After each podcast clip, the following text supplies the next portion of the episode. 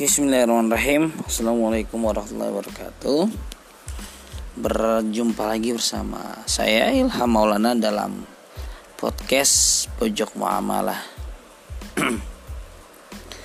Oke, pada segmen kali ini segmen ke-10 ya. Kita akan bahas tentang produk pembiayaan syariah dengan pola channeling. Nah, ini cukup menarik karena pola channeling dibahas pada beberapa literatur. Salah satu literaturnya adalah peraturan Bank Indonesia ya. Jadi pada peraturan Bank Indonesia tahun 2012 nomor 14 peraturan Bank Indonesia nomor 12 /22 PBI tahun 2012, dan juga ada juga pada dijelaskan pada surat edarannya nomor 15 /35 DPAU /2013. Nah, ini tidak ada yang menjelaskan secara rinci apakah yang dimaksud dengan channeling. Namun dapat kita ambil sebuah kesimpulan dari berbagai literatur bahwasanya yang dinamakan channeling ialah sebuah bentuk pembiayaan yang dananya berasal dari perbankan, mungkin BUS gitu ya, atau bank umum biasa, yang disalurkan kepada lembaga keuangan lain atau perusahaan-perusahaan lain untuk disalurkan kepada end user. Nah, jadi sang pemilik dana ini adalah bank umum, baik itu bank umum biasa, konvensional maupun bank umum syariah. Namun karena keterbatasan dan kesulitan ya menghadapi beberapa tantangan, sehingga bank umum ini mengandalkan kerjasama dengan lembaga keuangan yang lainnya dalam penyaluran dana agar digunakan oleh end user sebagai bentuk sebuah investasi dari bank umum tersebut. Oke. Kita sudah mendapatkan skema dari pembiayaan channeling ini. Nah, kita akan analisis akad-akadnya. Nah, sebenarnya dalam transaksi pembiayaan channeling ini tidak jauh berbeda dengan pembiayaan lainnya ya. Dengan transaksi pembiayaan lainnya menggunakan akad, baik itu murabahah, mudharabah maupun musyarakah. Namun pada umumnya yang digunakan pada produk ini adalah akad murabahah. Lalu bagaimana peran lembaga keuangan yang bekerja sama dengan bank umum ini? Oke, kita akan bahas akadnya dan peran dari tiap stakeholder. Yang pertama adalah bank umum syariah terhadap lembaga keuangan syariah yang menjalin kerjasama. Nah, di sini timbullah akad yang namanya akad wakalah, di mana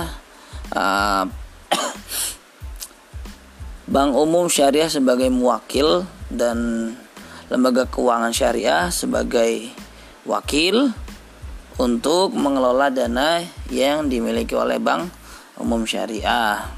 Nah, adapun peran lembaga keuangan syariah terhadap end user atau pelaku usaha ya, yaitu pelaku usaha ini hanya sebatas, bukan pelaku usahanya ya. Jadi lembaga keuangan syariahnya hanya sebatas menjadi wakil dari bank umum untuk menyalurkan dananya, sehingga tidak terjadi kaitan akad di antara lembaga keuangan syariah dengan end user. Namun terjadi akad antara bank umum syariah terhadap end user. Mengapa? Karena akad ini diwakilkan oleh lembaga keuangan syariah.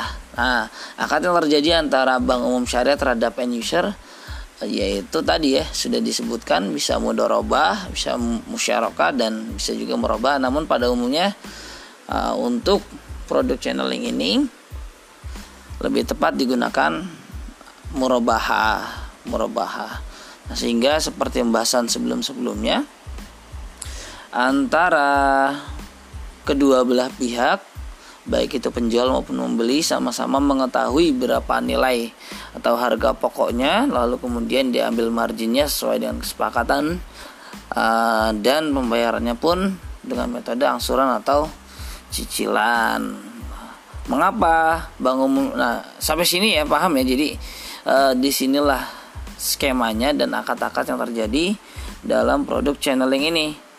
Nah, mungkin setelah ini timbul pertanyaan, mengapa Bank Syariah, Bank Umum Syariah ini tidak melakukan pembiayaan semacam gitu ya, yang langsung dikelola oleh Bank Umum Syariah tanpa harus melibatkan lembaga keuangan syariah, tanpa ada kerjasama.